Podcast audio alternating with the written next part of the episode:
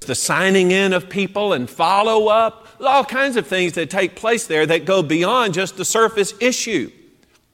I see pictures of uh, our fellowships or of the college ministry. And you say, well, yeah, college ministry, right. Yeah, yeah, I get it. Spiritual activity. We have a Bible class for college. Okay, peace. Yeah, we do. However, there are a lot of things that go into getting to the place where we can actually have a Bible study. For one thing, mundane stuff like setting out chairs. Who does that? Right? If it's not you, then I'm going to say there is somebody who has decided, I'm going to take that on. And then they go out there and they, they try to arrange those chairs in such a way as to create some uniformity, to make it possible so that when Bo or any other speaker gets up there to direct these folks, that it's already laid out in the best possible fashion. There are people back there in the kitchen who are providing a meal for these kids. How does that happen? Well, some folks have to donate food. Somebody has to go get food. Somebody has to prepare a menu. Somebody has to put the ingredients together. Somebody has to oversee all of these workers. Somebody has to make sure that there are supplies that are available. Somebody has to do something. And the question is who? Who? Who does that?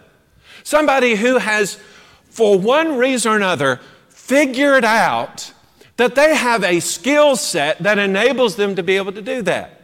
Anytime we have a fellowship meal, do you think those chairs just get out there or those tables are lined up there by accident? Somebody just snaps their finger and it happens. That isn't the way it goes. Somebody is employed in the work of the Lord in order to get that done. You say, well, Ken, the main part of this is getting that message out there. Yes, but my question to you is who has contributed to the message that was taught? I suggest to you that it's not just the person who does the speaking, but the people who have also manually, literally, physically laid out a situation that creates an environment for the teaching to be done. Otherwise, we'd just be sitting out here in the grass and we'd be having us a Bible study. Oh, by the way, how did we ever get any grass out there? And who is it that cuts the grass and makes it? Do you see what I'm saying? Just because I may not be the speaker or the leader or the teacher in this circumstance doesn't mean that I have nothing in this game. I do. Everybody contributes some part to the whole for the purpose, whether it is that I'm doing the least of things or the greatest of things, for the glory of God. And all of us, when the results come, will be able to share in the blessing that follows. Here's something that I believe to be absolutely true. Whether you are the CEO of a company or whether you are running the cash register at the drugstore, if you are doing those duties with God in mind, if you are carrying through those responsibilities using your, your Christian nature that is about you, if you are letting your light shine in that environment, then you are bringing glory to God. Spiritual is not just the leaders of our congregation or the speakers or even those who are the encouragers among us. It's also those people who are making cookie cakes and giving to, them to you on your birthday to tell you how much they love you.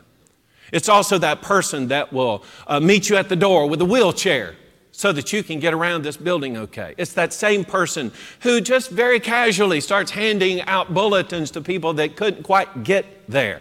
It's that same person who met you at the door and presented you with a plate of food, an expression of love and devotion for one another is a spiritual exercise, even if it begins in such a physical, manual sort of way.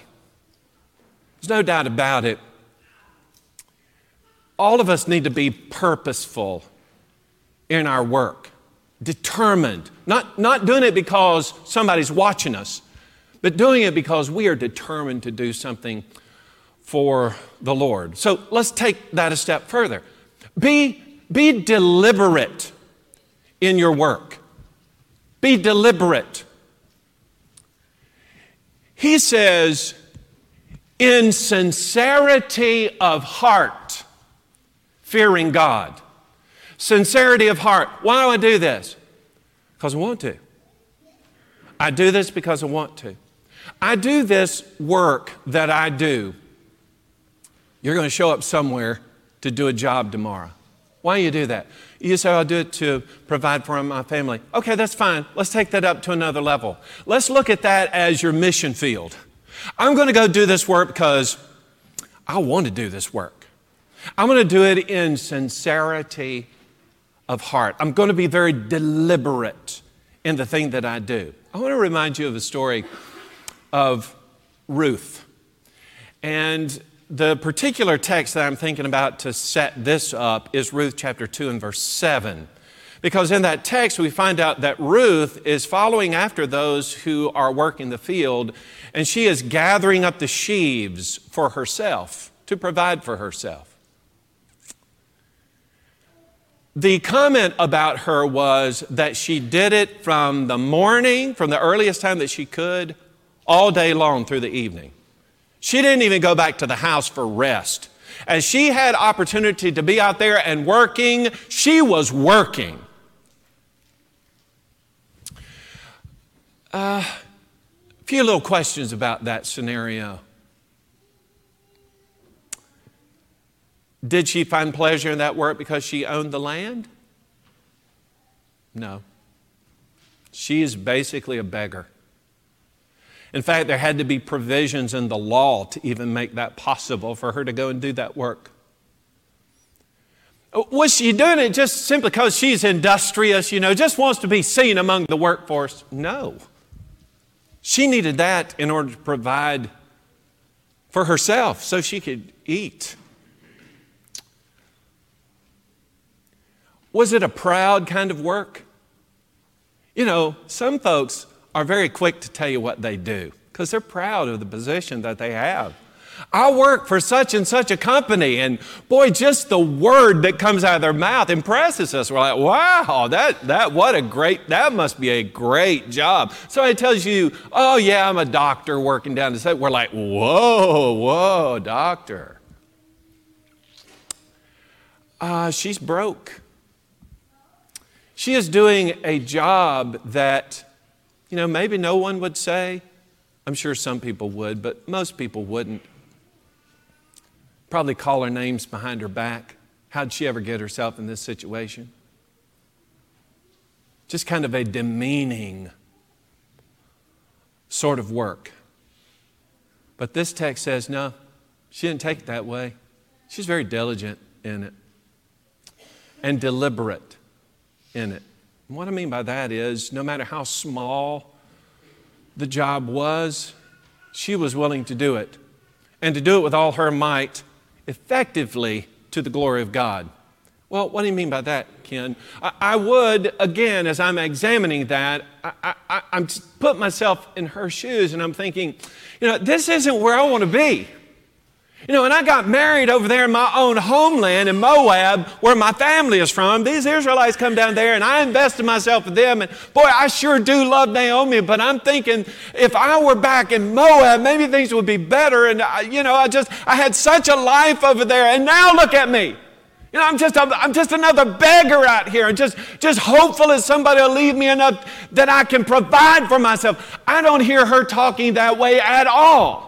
And the reason why is because while it may be that temporarily she was doing something that she didn't like, she didn't want to show up and do this every single day, but it was, as we read the story, it was a test of her character. And God examining that character just as God had examined Jacob and as God had blessed Bezalel, so in Ruth, God is going to shower her with opportunities that would be beyond what she ever imagined. If only I could just hang in there where I am right now. Who knows what God will do with me if I'll be faithful with the little bit that He has put in my hand. Thank God that I have the job that I do have. And with God's help, I will exercise myself in that job with all of the skills and the blessings that He has put in my control, not to my glory, but to His glory, because I am going to let my light shine. And, you know, not, not just the mindset that I'm looking ahead. How, about, how about this? Be, be a committed worker. Why? Because we serve the Lord Christ. Why would I be committed in this? Well, number one, not because you get a paycheck, not because it's an impressive position, not because it will carry you to greater heights. Simply said, I do it because I work for the Lord Christ. I have committed myself to serving Him. Oh, I don't know. We talk about humble characters in the scriptures, and who would you put at number one, right? Here is my suggestion. How about John the Baptist? John the Baptist came along and he's preaching the kingdom of God. How many times was he out there in the wilderness and he had multitudes of people coming out to hear him?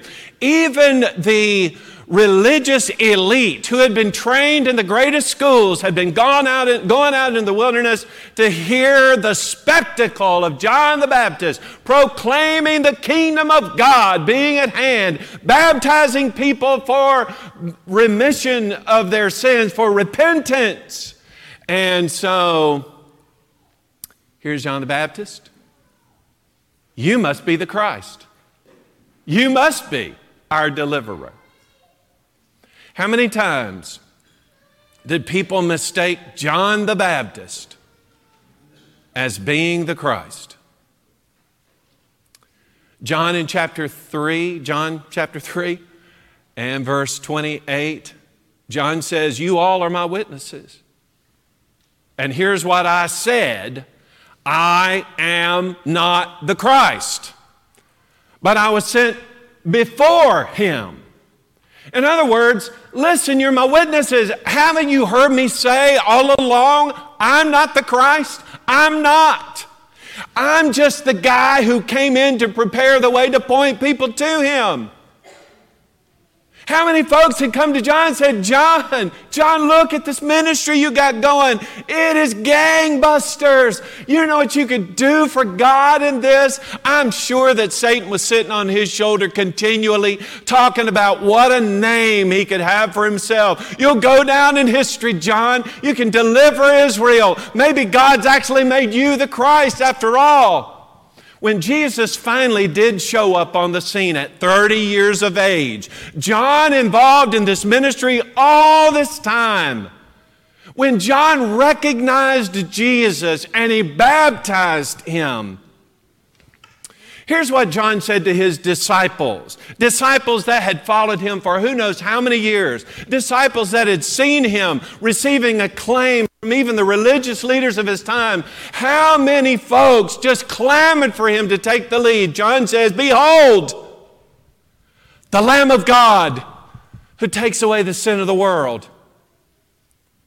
John chapter 1, verse 29, in that context, John is the man. But now John is saying, Don't follow me. He's the one. He's the one.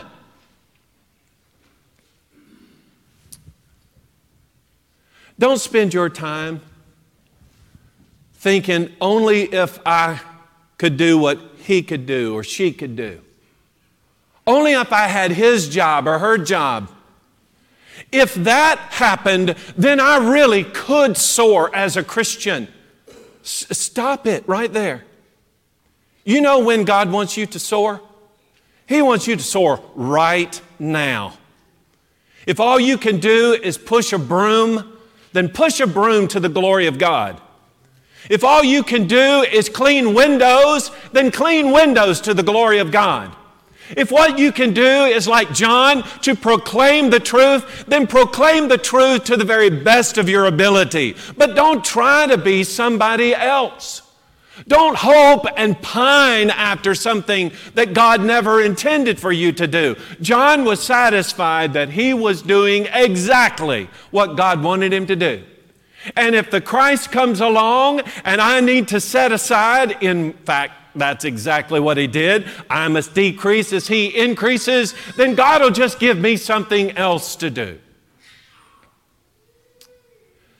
Let's, let's do our work in a, in a committed sort of way. And then let's also be genuine in our work. Okay, he says we are doing it heartily as to the Lord and not to men. Uh, Robert Young, who actually is responsible for making Young's Concordance, I don't know if you have one of those, but it is a book that takes every word of the Bible and gives you a reference for it. And sometimes it even defines the Greek or the Hebrew terms. It's a, it's a useful document. But Robert Young, also with all this linguistic ability, languages, he actually produced his own translation. And when he translated this section of Colossians chapter 3, instead of talk, um, talking about doing it heartily to the Lord, he actually translated it this way. He referred to it as soul work. I just, don't you love that? It's not that I'm just, you know, into this. My whole soul is into doing this job to God's glory. Another great translation of that is the word breathless. As I'm serving the God in what, as I'm serving God in whatever capacity. Okay, just do this for me, will you? Imagine you are pushing the broom. Okay, um, this is my soul work as I'm pushing this broom as a committed, dedicated Christian. It, I am, I am doing this work breathlessly. Wow. Now, if you can, if you can push a broom that way, what in the world can you accomplish in the work that you are doing right now in exercising your faith? Colossians chapter 3 verse 17 says that whatever you do in word or deed, do all in the name of the Lord Jesus, giving thanks to God the Father through him. Whatever it is that you do in word or deed, do it according to the authority of Jesus. Question Who is it that I'm serving? Am I serving this? This manager that I've got, Ken, he is awful. She is terrible. Peace. That doesn't have anything to do with you.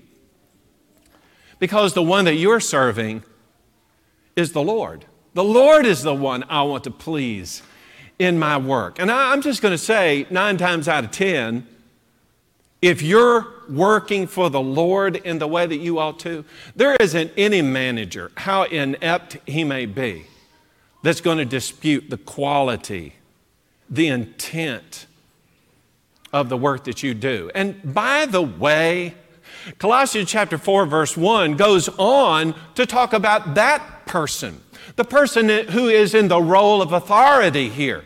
In this context, the, the master, he says, okay, if, if you are the master, if you're the person who's in charge here, if you're the employer, then you make sure that you deal with your employees justly and fairly. And here's why because your master is in heaven. Ye, right? Why would I do what I do? Same reason that the worker does what he does. We answer to the Lord in all this.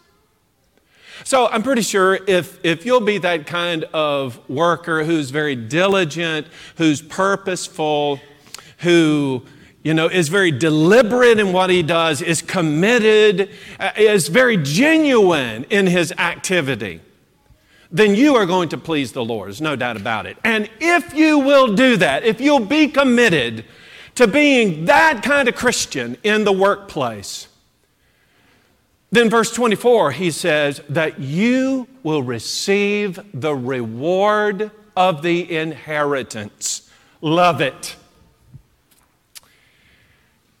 But verse 25, if you don't, then He's going to repay you according to what you have done. And with Him,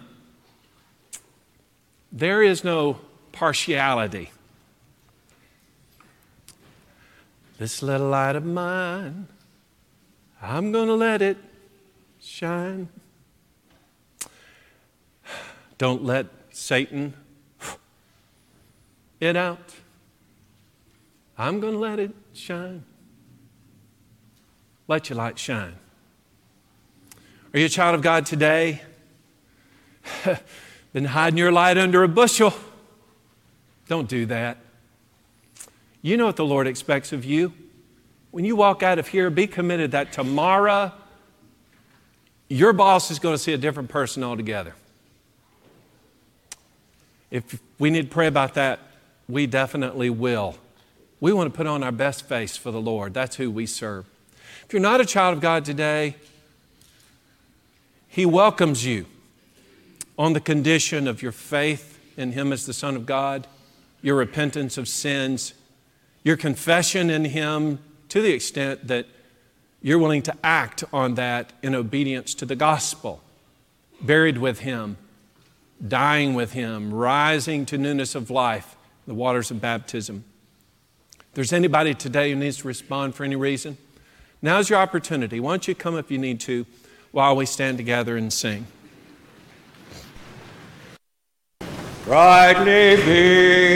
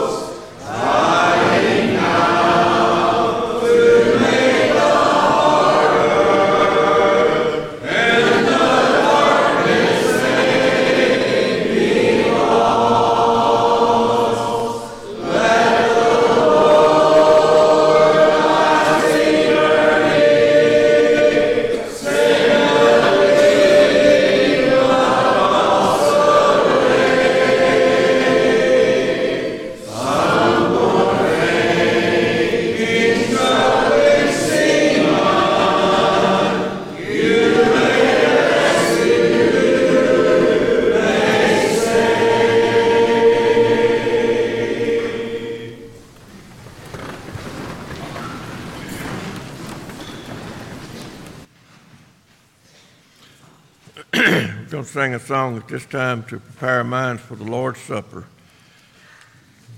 Number 922. Jesus paid it all.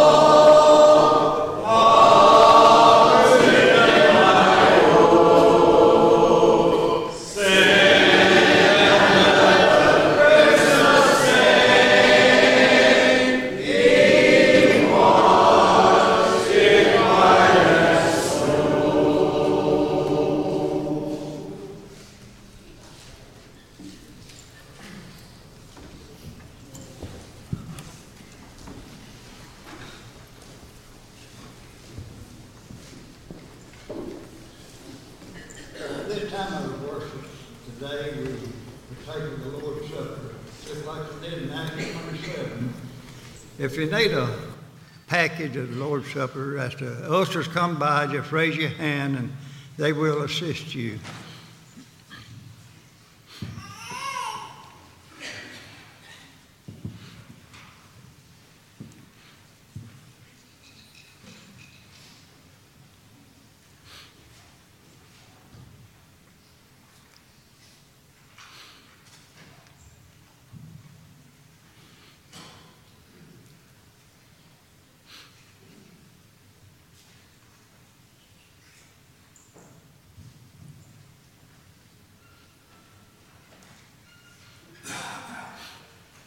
Let us now offer thanks for the loaf. Our Father in heaven, we give our thanks for this loaf, which does represent the body of Christ. We pray, Father, that we'll partake of this in a way that it will be pleasing unto Him. In Christ's name, amen.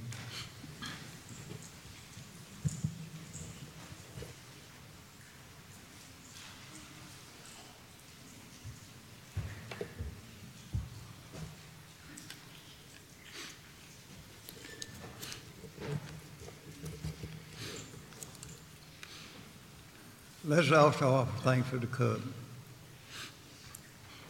Our Father in heaven, we give that thanks for this cup, which just represents the blood of Christ as he shed it on that cross.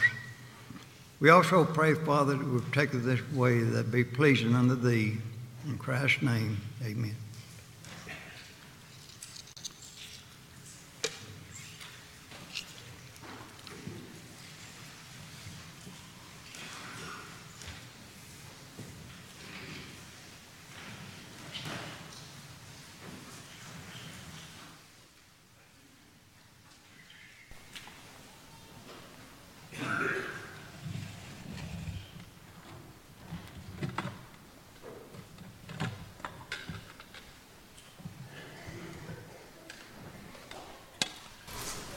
Scripture says, God, and all these things shall be added unto you. These things being spoke of as food and raiment. As we observe this and realize how much more we've been blessed, especially all the spiritual blessings, let us prepare to give with a cheerful heart. Let us pray. Dear Heavenly Father, we thank Thee so much for our physical being and health, our ability to go out and work and earn a living, and Pray, Lord, as we're in those workplaces, we'll use the opportunities we have to show the love of Christ. Pray that we'll exemplify the characteristics that Christians should have. Lord, we pray these things that we've been blessed with, pray we can use them to the glory of Thee. Lord, pray that we'll always offer to any asking the reason of hope and meekness and fear within us, being ready to give an answer unto them. Lord, we pray that we'll give today with an open heart. Pray, Lord, that we'll continue to do so in obedience to Thee. In Christ's name we pray. Amen.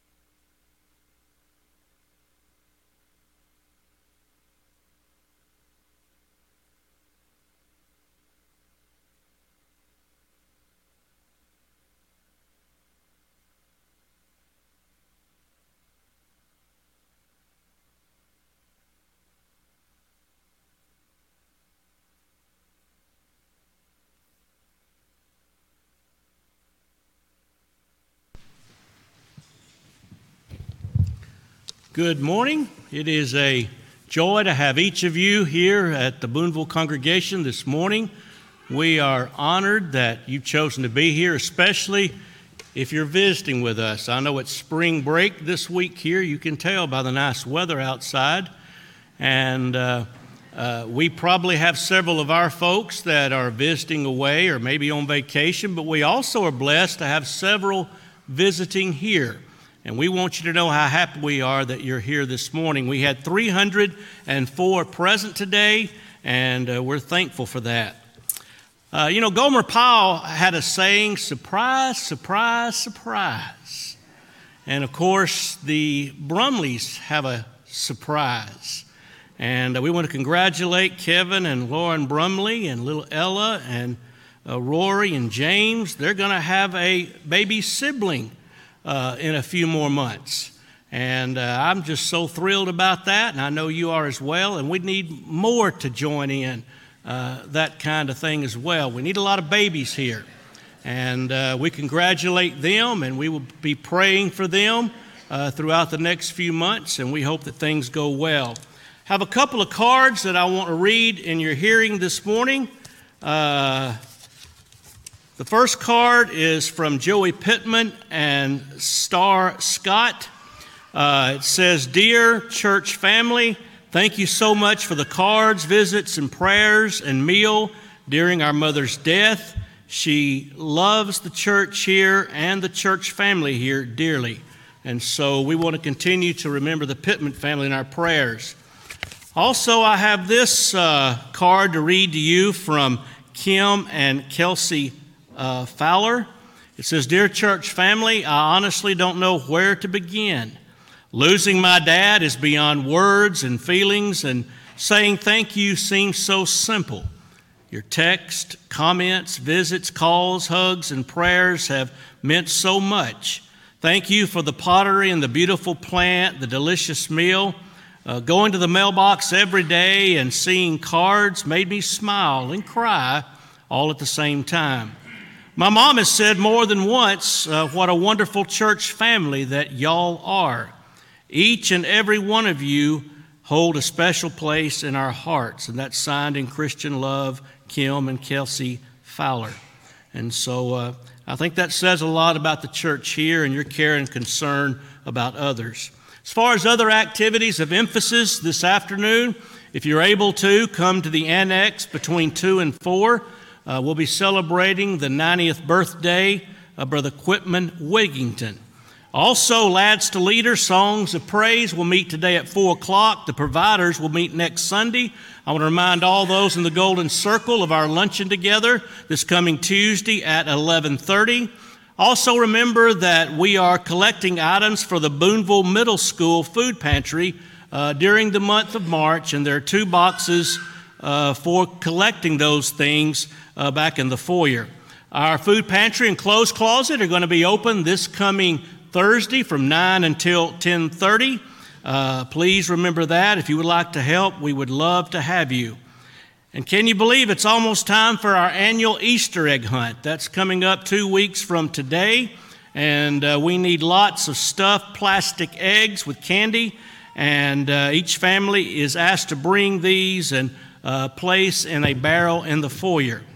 Also, as we prepare for our church membership directory, each family has been asked to fill out a family information sheet, and that's available in the foyer. That's all the announcements that I have this morning.